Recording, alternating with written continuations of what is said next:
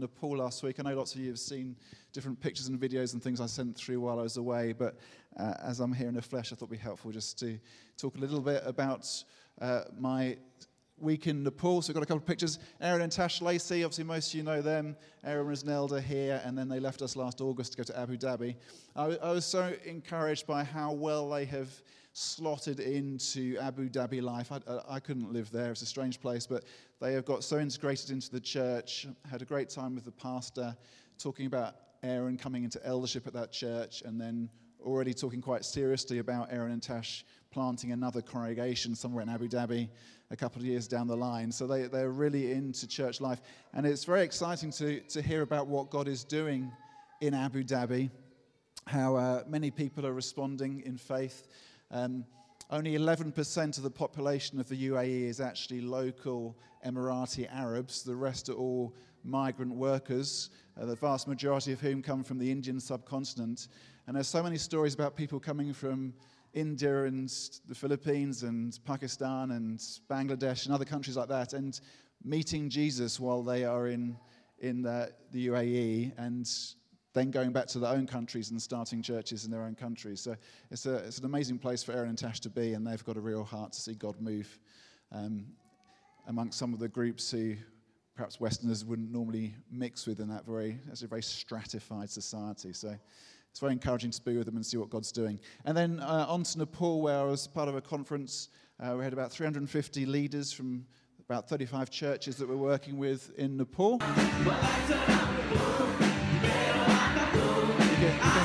turn the sound down. We don't really, uh, one of the things I really enjoyed about being there was they're just they're very uh, lacking in self-consciousness when it comes to worship, and I think we have, we can be very self-conscious about how we worship, and I really enjoyed the liberty of worship, and I think one of the encouragements I'd want to bring back to us is to be uninhibited, unembarrassed about the way that we worship Jesus. It was just refreshing to be in that kind of environment.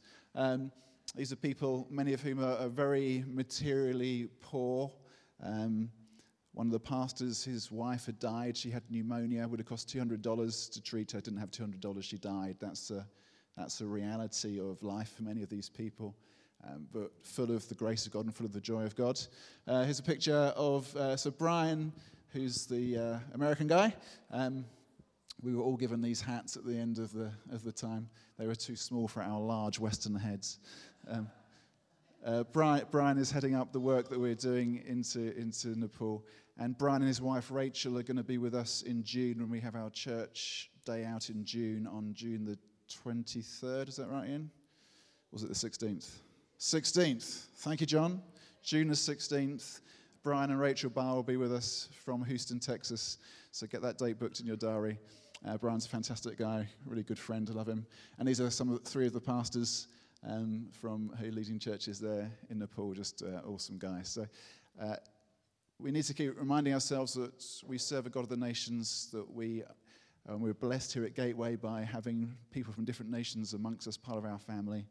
And that God has called us to mission here, but He's called us to mission to the ends of the world as well and that we're partnering together with people out in little mountain villages and remote, remote parts of, of Nepal. We're brothers and sisters together called to make Jesus known. Amen. Fantastic. Well, let me introduce Howard. Howard's wife Naomi is here as well. yeah, thank you. uh, Naomi being the brains and the beauty of the partnership, but uh, yes. Howard speaking to us this morning. Howard is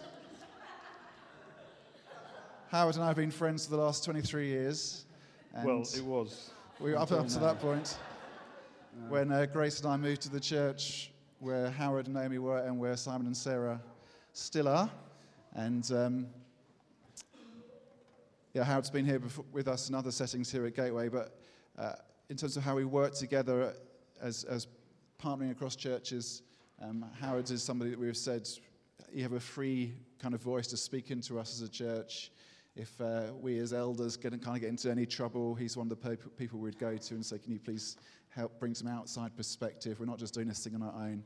And uh, so Howard's a, a good personal friend. He's also somebody I respect in terms of his ministry. Serial church planter, currently leading a church in Cheltenham, which he and Naomi started a few years back. And uh, Yeah, I love this guy and really blessed to have you here this morning. Thanks, Matt. Thank you, Brilliant. Hey, it's lovely to be in this building. Uh, I, have seen kind of, we came in first time and Matt, uh, we clambered through a whole lot of rubble and we came in here and went, whoa, we're going to have this building. And then uh, I've sort of, every time I've popped down, I've kept sticking my nose in here. Uh, and so it's fantastic, isn't it? Don't you think it's fantastic to actually see it like, you know, full space for salvation growth, but, you know, full. I think that also I, I do feel that because you don't, you don't have the, the history at the other building, I do think you should go for mosh pit worship. you know, I, I, think I remember uh, when I was younger that the, the, the, the, way that charismatics did worship was like this. And I, I was in Sidcup with Matt, and I think Matt and I said, no, no, we don't do it like this, you do it like this. So I feel that there's, we've got a history together as moshing for the kingdom. And so um, please, I just want to encourage you, if I ever get invited back, I want to see you moshing, okay? In the mosh pit here, and we'll do some stage diving, and it'll be brilliant. I'm worried that Ian's sitting here because, actually, I'm going to move over here. Because I did have a difficult Sunday, uh, Saturday watching the, the, the Calcutta Cup. Um, and uh, I needed to have an extra gin and tonic to get me through. But hey, the sun's shining and we're in Poole and it's lovely to be here. And I've already wasted some of my time. Okay, I don't know how you, uh, how you uh, have a relation, uh, how you think about these things. Uh, I, I, have a, a, a turbulent, no, next one. Aha. I have a turbulent relationship with these beasts. Um, they do tend to hide behind bushes and uh, you know, go on the 50 to 30 mile an hour kind of changeover, and I'm a sort of generally impatient person. So it's like, you know, I love having my photo taken by the authorities. Uh, I'm not going to tell you how, how deep a, a, a, pit I climbed into, but I don't really like speed cameras. Uh, I, feel that they're always watching you. Uh, and just, just as a little survey, just to see the integrity of the ch- people we've got here, who actually speeds but slows down for speed camera? See, that's not how it's supposed to be. You're supposed to keep the speed limit all the time, and therefore, speed cameras are not meant to be a problem for you. But actually, yes. So I, am the sort of same guy. And I think it, here's a, I remember a, a film that uh, Johnny English and uh, the Archbishop of Canterbury has on his pants. Sorry, uh, look busy, Jesus is coming, or look busy, Jesus is watching. And I think sometimes we can have this idea about, about God that we, um, you know, He's always watching us. And basically, he's watching us like this celestial speed camera, trying to check out whether we're actually behaving ourselves. And, you know, and so when we're in church, we slow down. and then when we're out of church, whoa, we speed up. You know, we, and we, we can have this idea about God that he's forever watching, forever um, checking us up, forever frustrated with us, slightly disappointed with us. Um, and a guy called Richard Dawkins um, actually kind of wrote this down in, in some way. It's a longer quote, but basically I've uh, I've sliced it for you. He wrote this I think it would be rather awful if the existence of God were true. You'd never have a waking or sleeping moment where you weren't being watched or controlled or supervised by some celestial entity from the moment you were conceived to the moment you die. It'd be like living in North Korea. Um, and, and there's a sense where I think you know, Dawkins has got this speed camera God. He's got this kind of watching, supervising, constantly bringing you to court, constantly telling you that you're no good kind of God. He's got this powerful, manipulative dictator who's controlling the world for his own ego. And, and I would say a lot of people think that's what God is like. Uh, you might struggle in, in your moments to think, you know, I'm not doing good enough to God. I need to, I need to do better. But many people outside this building will think that's what God is like. Um, but I think maybe God's more like this. This is a, a clip I found in a newspaper some years ago, uh, but I think it, it, it kind of says what I wanted to say. It says, An 18 year old Kentucky woman was killed as she ran into the road to save her child. The child just wandered into the roadway, and the mother went to get the child out of the road. Tasha Douglas managed to throw her two year old son from the road, keeping him from harm. But she died instantly from the full on impact of the onrushing car. Tasha's father said, I don't even think she would have thought twice about it. Love does those things. Maybe we, we need to have a, a fresh look at what God is like. Maybe we need to recalibrate what God is like and help that to, to recalibrate our lives. Um, in the, the letter to Philippians, uh, Paul uh, writes uh, a passage which I'm going to read to you, but in the middle of the passage, there's a, almost a poem or a hymn uh, that, that actually talks about what God is like. But, but what, what Paul says afterwards uh, is, is also challenging. So, so let's read that and pray, and then we'll get to work. Philippians 2, uh, verse 1, it should come up here. Um, so if you have any encouragement from being united with Christ, if any comfort from his love, if any common sharing in the Spirit, if any tenderness and compassion, then make my joy complete by being like minded, having the same love, being in one spirit and one mind. Do nothing out of selfish ambition or vain conceit. Rather, in humility, value others above yourself, not looking to your own interests, but to each of you to the interests of others. In your relationships with one another, have the same attitude or mindset of Christ Jesus, who, though he was in very nature God, did not consider equality with God something to be grasped, but emptied himself, taking the form of a servant, being born in human likeness and found in human form he humbled himself and became obedient to the point of death, even death on a cross. Therefore, God exalted him to the highest place and gave him the name that's above every name, that at the name of Jesus, every knee should bow in heaven, on earth, and under the earth, and every tongue acknowledge that Jesus Christ is Lord to the glory of God the Father. Therefore, my dear friends, as you've always obeyed, not only in my presence, but more so in my absence. There's a speed camera. Uh, continue to work out your salvation with fear and trembling, for it is God who works in you to will and to act in order to fulfill his good purpose. Do everything without grumbling or arguing, so that you may become pure and blameless, children of God without fault in a warped and crooked generation. Then you'll shine out uh, amongst them like stars in the sky as you hold out the word of life. And then I will be able to boast on the day of Christ that I did not run or labor in vain. But even as I am being poured out like a drink offering on the sacrifice and service coming from your faith, I am glad and rejoice with all of you. So you too should be glad and rejoice with me. Father, we thank you for these words of Paul. We thank you for the the meat in the center of this passage, this wonderful passage about, about you, Jesus. And I pray as we, as we look and we, as we peer into eternity past and look at the very heart of God, I pray, Lord Jesus, that we would. Oh, worship. Uh, well, I pray, Lord Jesus, that we would uh, see you afresh and we would live lives that image you, the poured out God. My title this morning is imaging the poured out God. Let's just unlock this middle bit of the passage. As I said, the, the, the, the section that Jesus, who being in very nature God, that section is probably a, an old chorus, an old hymn um, uh, that was around in the church at the time. We don't know, did Paul write it or not? We don't know, but Paul chooses to put it in here uh, to illustrate how, how we should live. Uh, and so let's just unpack that and then see how we roll. So he starts off with a, with a huge statement Jesus, who in being in very nature God. I mean, it's a massive statement for a Jew to write. It's a massive statement for, for, for him to write, Jesus is God.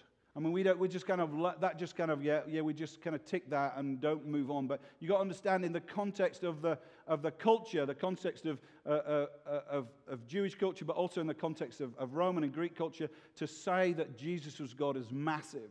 The journey that the disciples went on to, um, to get to that point was huge. You can read it if you read the Gospels, just try and trigger as they're finding out what God is like. So there's the, the, the classic one uh, where the, in, um, the fishermen are in a boat, uh, they're going across the lake, there's a massive storm, they're scared of the storm. Why wouldn't you? You would be scared of the storm. Uh, and, and, they say, We're going to drown. Jesus uh, uh, says to the storm, Peace be still, rebukes the storm, and there's this dead calm. And then it says, They were very afraid and said, What category, what kind of man is that, this, that even the wind and waves obey him? They're almost saying Jesus is in another category altogether. We don't have a category for him. It's not like there's generally good people and then Jesus at the end of the line as a generally good people. We've got another category. Here's, here's, here's one who's divine. Here's one whose very nature is, is God. He's come amongst us. So it says they worshipped him. That's the response when you see what God is like, is to worship Him. But obviously, they saw Him in, in His power, but they're making that journey. Peter goes, You, who do people say I am? There's a discussion who people say I am. And, and then Peter says, You're the Christ, the Son of the living God. Boom. Here is a, here's a sense of, of, of they're making the journey into what we call the Trinity.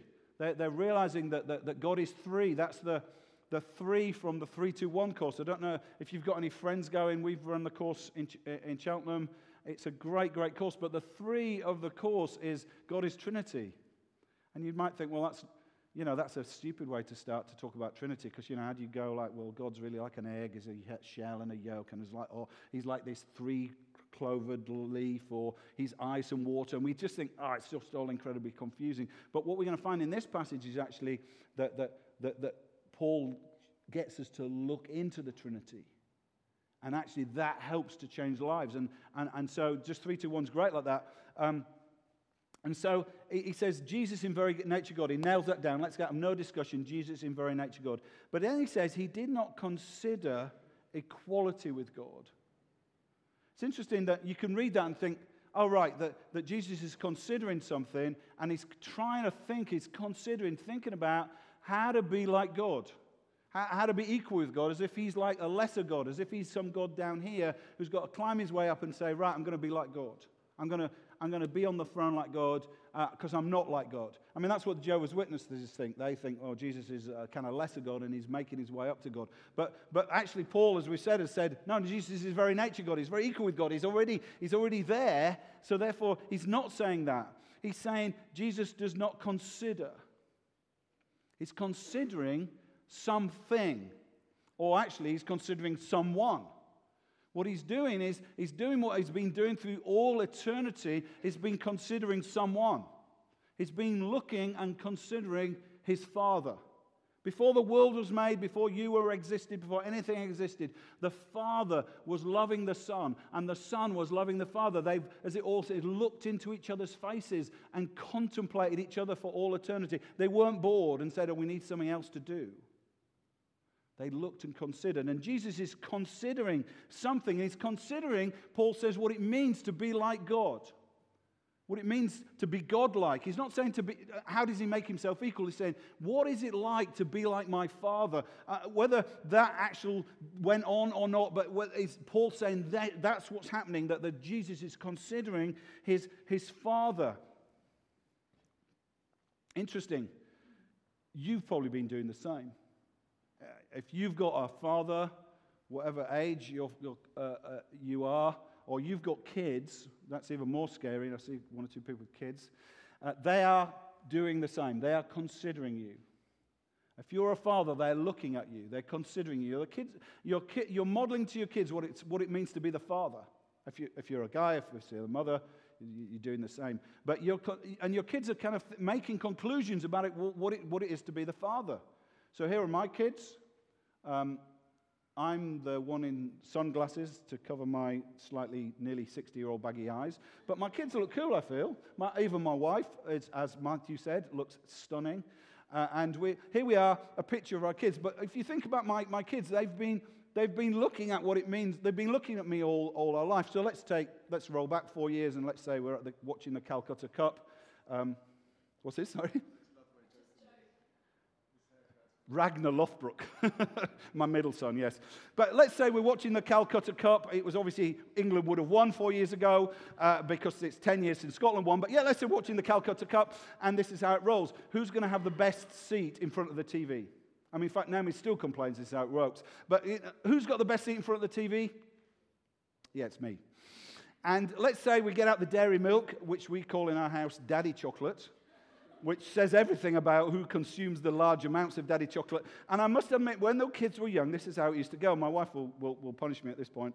Uh, she probably guessed it. And I, this is how it went. It's like one piece for me, one piece for Zach, one piece for Jotham, One piece for Damaris. Do you want a piece? She said, No, no, no, I'm watching my weight. Okay.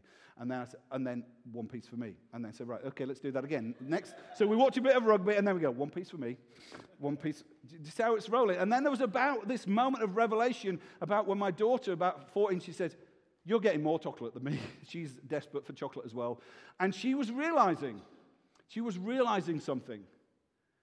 How does Howard use his position as father? How's he doing it? Now it's interesting, Paul brings us to the same place. Paul brings us to the same place. Father, Jesus has been considering what his father is like. What does it mean to be like his father? And Paul tells us, first of all, what it's not like. It's not this. Jesus did not, Jesus being in very nature God, did not consider being like God or being equal with God something to be grasped or exploited or used for his own advantage. You might have those different translations because they're struggling to find well, what does he mean here? What does he mean? So some might have had use to his own advantage, some might have grasped, some might have exploited. But basically, that's the thrust of it. Paul is saying being like God is not something to be used for your own advantage. It's, it's not that. It's, it's not that God is not this Richard Dawkins dictator who, who, who, who kind of has the best seat in the house, who has all the daddy chocolate, who has everybody bow and scrape for him, and it's all about him. It's all about him, that he's the self serving dictator exploiting everyone. No, he's not like that. He's saying he's not that. Actually, there is a, there is a God like that, small g God like that.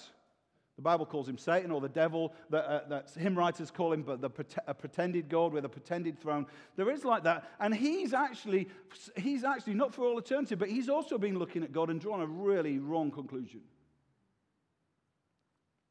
He's drawn the conclusion that sitting on the throne of the cosmos, sitting on the throne is, is actually where the place where everything ro- rolls around you for your own advantage, your own exploitation. And it says in, uh, we see a little window in this. Uh, in Isaiah 14, perhaps, it says, uh, uh, I think it's Satan talking, it says, I will raise my throne above God. I will make myself like the Most High. I'm going to I've decided what being like God is like. I'm going to sit at the top of the pile and I'm going to exploit everybody else. And in fact, Jesus describes him in the Bible and says, when Satan comes, he comes to, does anyone know? Rob, steal, and destroy. He comes to rob. That's yours, now it's mine. He comes to steal, that's yours, now it's mine. He comes to destroy, that was yours, I'm having it for myself. He, he, he's like that, and he says, and so, so we've got this sense where, where there's another God that comes in and he comes sliding in at the beginning of the story. If you know the, the Bible story, right at the beginning of the Bible story, this, this God comes sliding in and he says to Adam and Eve, first humans, what's God like? Consider what God is like. Consider what it means to be like God. And he says, You know, well, the thing about God is God's holding out on you. God's keeping the best for himself. God's really about exploiting you and sitting on the throne and have you kind of drop and give me five in worship. He's, he's not, you know, he's, he's a God that can't be trusted. You know what you need to do? You need to reach out and grasp. Independence, you need to reach out and grasp and say, you know what you're going to be like? If you do this, you're going to be like God. There it is again. You're going to be like God. If you do that, you're going to reach out and grasp and you're going to sit at the top of the tree. You're going to be the one like God, and actually, you'll have everything will be perfect. And in that moment, the first sin, humanity turned inwards, and it chooses, we chose, all of us chose grasping and exploiting and taking and using for our own advantage. It's part of our nature, it becomes our destiny. Death, taking in everything to ourselves instead of taking the life of God, uh, having the life of God. So death comes. It's interesting that, that, that, that the two of three 321 is, is two. The world is shaped by two representatives. What, you're either in Adam or you're in Christ. Either you have the, the nature of Adam, the, the, the patterns of Adam, or you have the patterns of Jesus. And the patterns of Adam we've just seen are I reject God. It's all about me. I'm going to take everything to myself. I'm going to become this black hole that sucks everything in. I'm going to climb the ladder and make sure I'm above them. The rat race. We're going to have exploitation. We're going to have that's how it's going to be. And you look outside in the world and say, that's what it's like. And we've done, I remember done the 321 course. There's a lady called Trudy, and um, she's on the 321 course. I'm, I'm, I'm, going to swear at this point, so uh, you, you know, you can decide whether you laugh or condemn me. But we, would finished the 321 course, so it'd been like a, a, a, the, the, one on two on Adam. And basically, we described Adam's grasping, selfish, God rejecting, suicidal kind of nature. And she just said to me, Oh, I've got it now, Howard. So basically, if we're, if we're all in Adam, we're basically buggered. Nobody laughed here. but I thought, I said to Trudy, You're right. That life has got no future in it. You know, it's going, you know, the black hole existence of grasping and exploiting, it's destroying the world. It destroys you. You are, in Adam, all die. That's our nature. Bill Hybels, who pastors a church in, well, in, Cal, in, in um, Chicago, says this At birth, our hands, our tiny hands are closed. Mind we cry as we grasp rattles and toys and then bike handlebars. At school and university, we're grasping exam results and it's the hand of your girlfriend. And then you grasp the lowest rung of the career ladder and hang on and climb. Grasping bonuses and houses and holidays as you go. In retirement, you hold on to golf clubs, that's almost where I am, and pension funds. And then it's walking sticks. And at the end, we clutch the edge of the hospital bed, hanging on to life itself. Only when we die do we finally relax our grip. That's what we're like. That's what we're like, people. Without God, that's what we're like. We've believed the lie from the pretended God who says it's all about us. But Paul says, no, no, no, no, it's not that. That's not what it's like to be like God. There's rather, there's a rather. Rather. Jesus made himself nothing, emptied himself, poured himself out. There's a lot of discussion about what does emptied himself mean, but it kind of sounds to me like poured himself out, doesn't it? Poured himself out by taking the very form of a servant and being made in human likeness. I mean, Jesus is, the, is contemplated his Father for all eternity and says, actually, what is it like? I'm going to be the poured out one. I'm going to be the poured out one. I'm going to get this bread. The Last Supper. Jesus took bread, broke it, and says, This is my body. This is my body. This is me. So he broke it and what's the verb he's used? Gave it to his disciples. Says, This is me. This is my very essence. This is, this is who I am. This is, this is my divinity, my humanity. This is my broken body. And it's, it's given for you. It's given. He says, after supper, he took the cup, and I'm not going to pour it out. You're okay, guys. But after supper, he took the cup and he said, This is my blood of the new covenant, shed or poured out for you. Poured out for you. In that meal, he's saying, Look, this is me. This is what I'm like. I'm, I'm determined to be the giver. I'm determined to be the one that pours itself out because I've looked at my God, my Father for all eternity, and that's what he's like. He's the one who gives himself away, he's the one who pours himself out.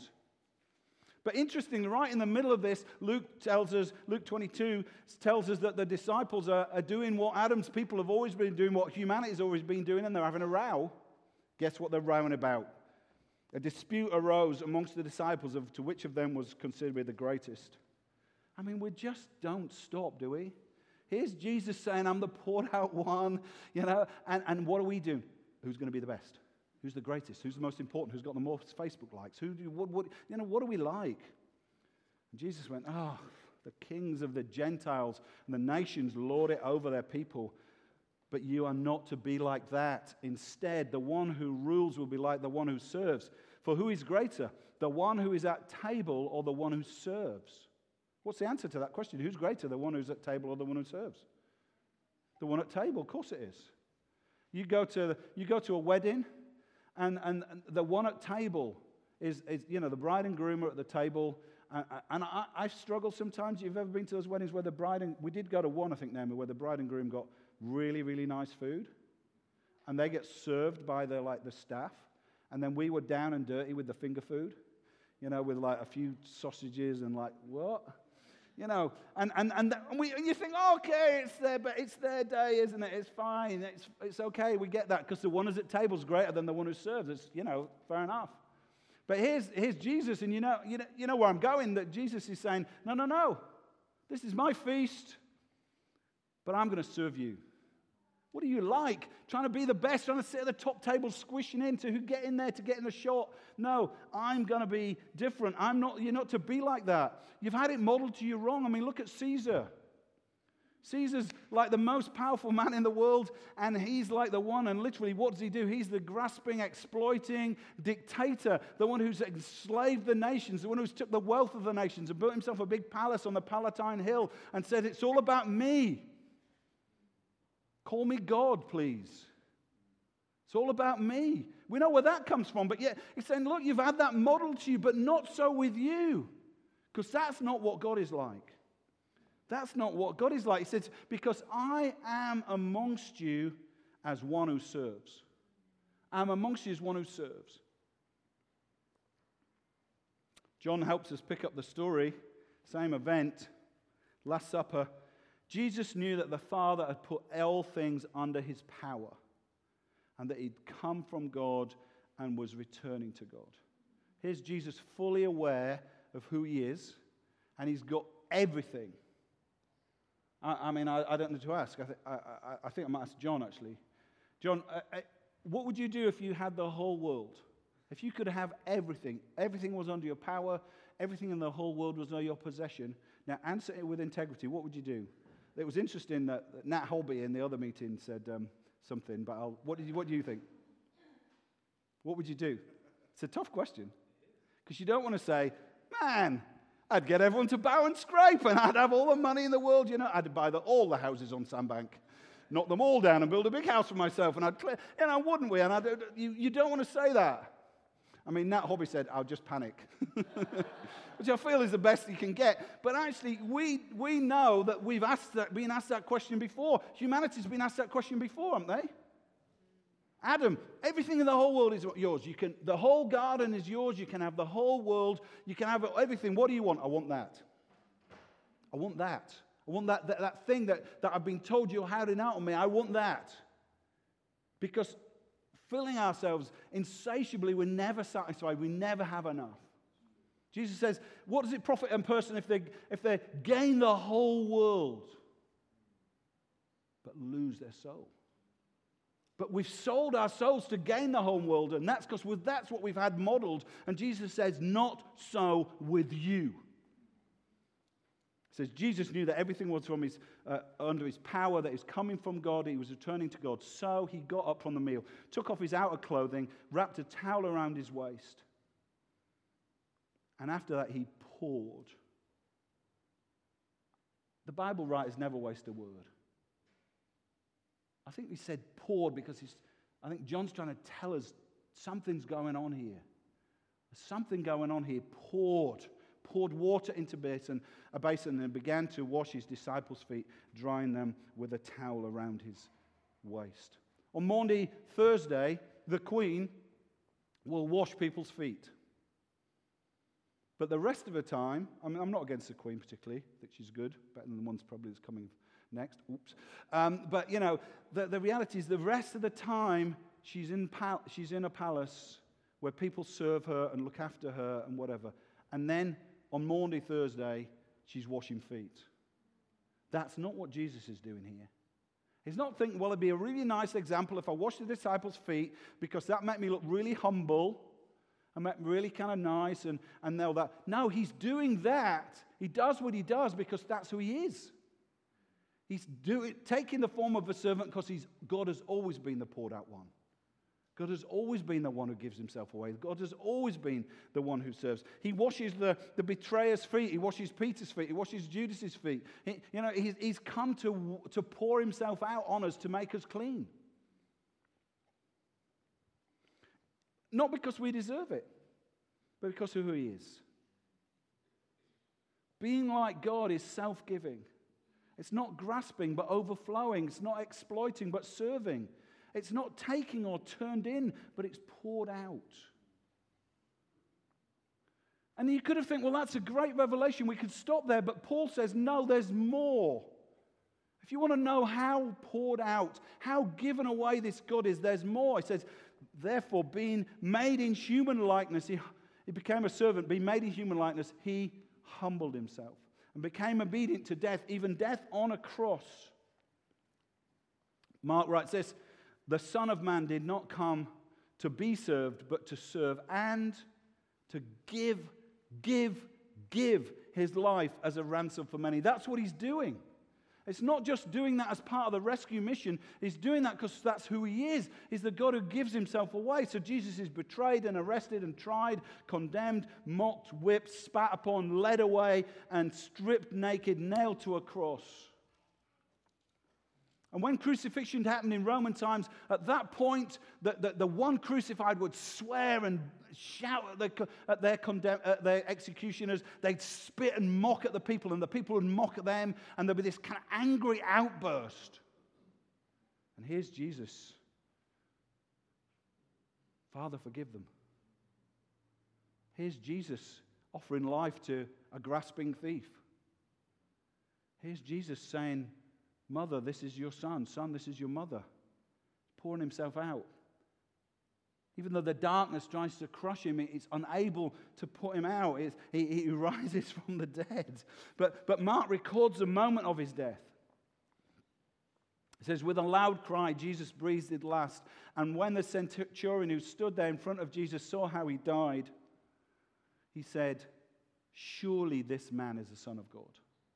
Here's a centurion. On his coins, it used to say Tiberius, son of the divine Augustus.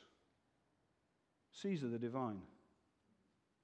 Roman soldiers would swear allegiance to the divine Tiberius. But, G- but this centurion looks at the cross, looks at Jesus dying, and says, Not that, but this. This man dying. This is what it means to be God. Truly, this is divine. Truly, this is what it means to be God. Daryl Johnson, a, book called The Cross Shaped God, I'm sure, uh, says this Calvary or the cross reveals what it means to be God. Self emptying, sacrificial love is the proper expression of divine status. Staggering, isn't it? Jesus dies on a cross because he is the God that gives himself away. He's the God that pours himself out. He, he can't help it. He pours, out, pours his love in the universe, pours his love out to us. He can't help it. You can't, he's determined to be the giver. God the Father is determined, though, to take this self giving love and project it and say, This is what the universe is to be like. This is what humanity is to be like. Paul puts it like this Therefore, God exalted him to the highest place and gave him, Jesus, the name above every name, that at the name of Jesus, every knee should bow in heaven, on earth, and under the earth, and every tongue acknowledge that Jesus Christ is Lord to the glory of God the Father. What's going to sit on the exalted throne of the universe is not grasping, exploiting, dictatorial, uh, uh, is actually self giving love. Giving himself away. He's going to take that and exalt it.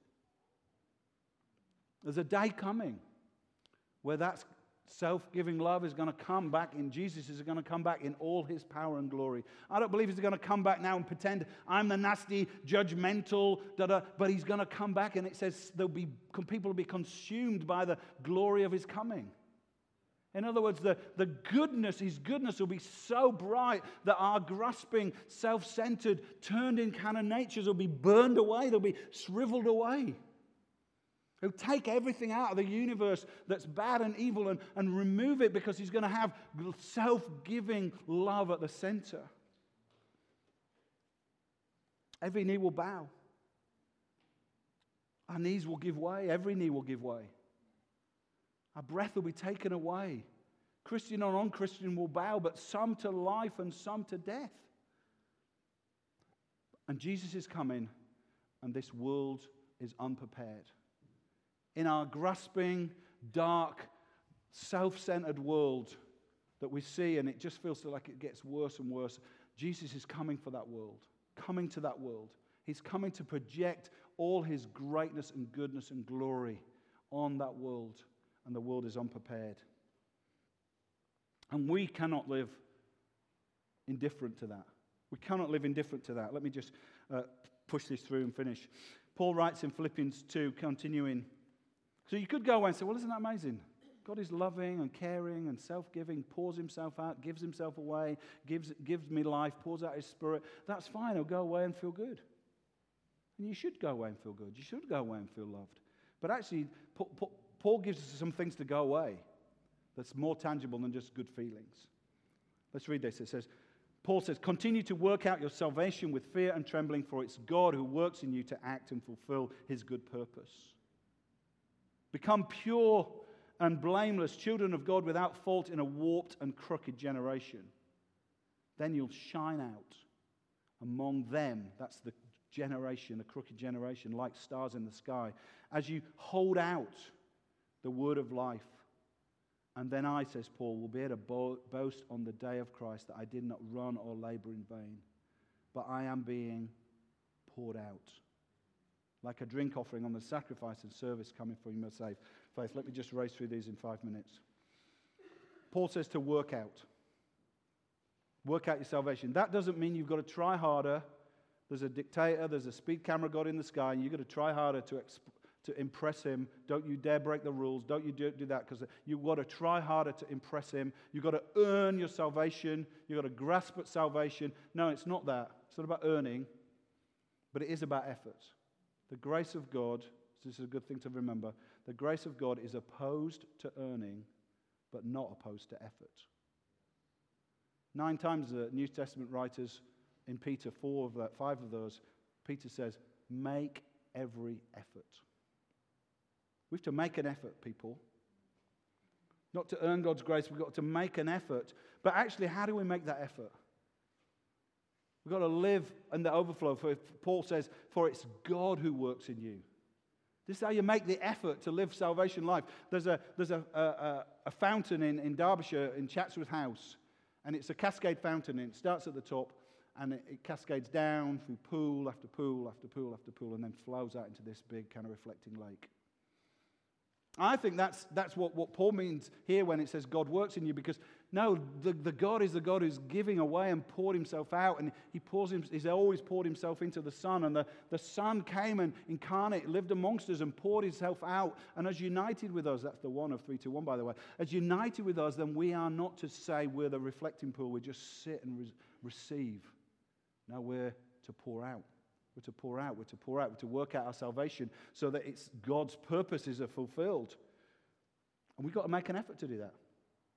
We've got to make an effort. Work it out. We've got to try. We're going to shine out. If you live a life that's like Jesus' life, if you live a life that's given away, that's, that's poured out, that's, that, that's an attitude that's not about yourself, as Paul says, but, but about others, that shines incredibly brightly. That shines incredibly brightly. We had a lady, uh, not the same lady who, who'd uh, uh, expressed about Adam, but another lady called uh, uh, Tracy who, who, became a Christian in our 321 course. She'd never been to church before, really much. And she came to our meeting, and, and, and I just thought it was like an okay meeting. Um, and, you know, how you do with church sometimes. And she said to me afterwards in tea and coffee, Oh, there's just a glow about your people. They're just like amazing. What is it about these people? And I just thought, I so easily forget that we shine. Well, you people shine out. As you go out through this door into your neighborhoods and families and workplaces, you shine out. I remember uh, somebody uh, saying about, about Naomi, I'm going to embarrass you. Somebody said, a word, didn't they? They said, well, just, just said to Mark, Mark's one in the church, works with Naomi, just said, Mark, there's something about you. And he said, and, and then he said, Naomi, do you go to the same church as Mark? And said, Oh, I can tell. There's just something about you. You shine out. You know, so you can get really worried about the world and think, whoa, this is incredibly dark and horrible world. But actually, uh, uh, Paul says, you know, as the backdrop gets darker, you shine brighter. You're going to shine out amongst them. Now, I hate the world getting dark and black and horrible, but actually, you shine out like them. You know, it's the, the Ready Brek. I mean, you're not really the demographic, but there was an advert, but basically, Ready Brek. where they used to eat this Ready Brek in the morning and then they'd go out and they'd have this glow about them. You know, like warming Ready Brek. The gospel's much better than Ready Brek, thank you. You know, but you shine out. But also, it doesn't mean just shine out. I mean, just mean walk down the high street and everyone's going to go, aha, Jesus is Christ. I must follow him. That might help. But actually, they're going to ask you something. So I know um, Francis of Assisi said, you know, preach the gospel, use words if necessary. Sorry, Francis of Assisi. Service said, no. Paul says, shine out and hold out. What do you hold out? It says hold out. It's interesting. It's empty hands here, isn't it? It's empty hands. It's not grasp for yourself, grasp people to fill your church building so you feel like an important leader. No, hold out open handed. Hold out the gospel. Hold out the words of life. So as you go about your business, you need to tell people. I found 321 is a really good way to, to tell people about, about what I believe. People ask you, What do you believe? And you say, hmm, I believe God is three. He's a loving community of three. I believe the world is shaped by two representatives, Adam and Christ. I believe you're going to, are you going to be are you with Adam or are you going to be with Christ? It's just easy. But you need to have a way you need to have a way. You say, This is what I believe, because you hold out the, hold out the gospel. Let's finish. And then lastly, we're to live poured out lives. Paul says, I am being poured out. Says it in Timothy, actually, says, I've kept the faith, I've run the race, and now I'm being poured out. Paul went from this kind of grasping, uh, kind of murderous kind of guy to a guy that poured himself out the whole life poured himself. You are called to that. Not just Paul, we're all called to it. As I'm speaking, I feel the, oh, need you, Jesus. Need you, Jesus. But, but, I'm, but I'm not the start of it. I'm under the cascading waterfall. As we, as we take bread and wine, and we'll do that in a minute, that as we take bread and wine, it's like, I take in his life, pour it into me. Paul says God has poured out his love into our lives by the Holy Spirit he's given us. And so we can pour ourselves out. But we've got to keep fighting because the old lazy Adam says, I want the dairy milk, I want the comfy seat, I want all that. But you've got to say, I'm going to fight against that. I'm going to live a poured out life. The world is crying out for you to live poured out lives. People in Poole are crying out for you to live poured out lives. And the thing is, you don't need to worry about getting emptied.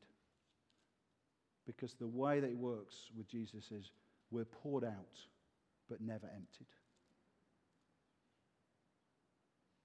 You can give yourself away and give yourself away, and you can never run out. The challenge is we're constantly told it's about me, it's about my comfort, it's about my ease. I've got nothing to give away. That's the turned in life of the grasper. We're to live poured out lives. We're going to break bread together and worship time's gone. I apologize. Um, but why don't you stand, band? Why don't you come back? And we're going to pray. I don't know where to put this. Just stand with me. I'm sorry if we run over. I'm sure you've got nothing that's more important than connecting with Jesus.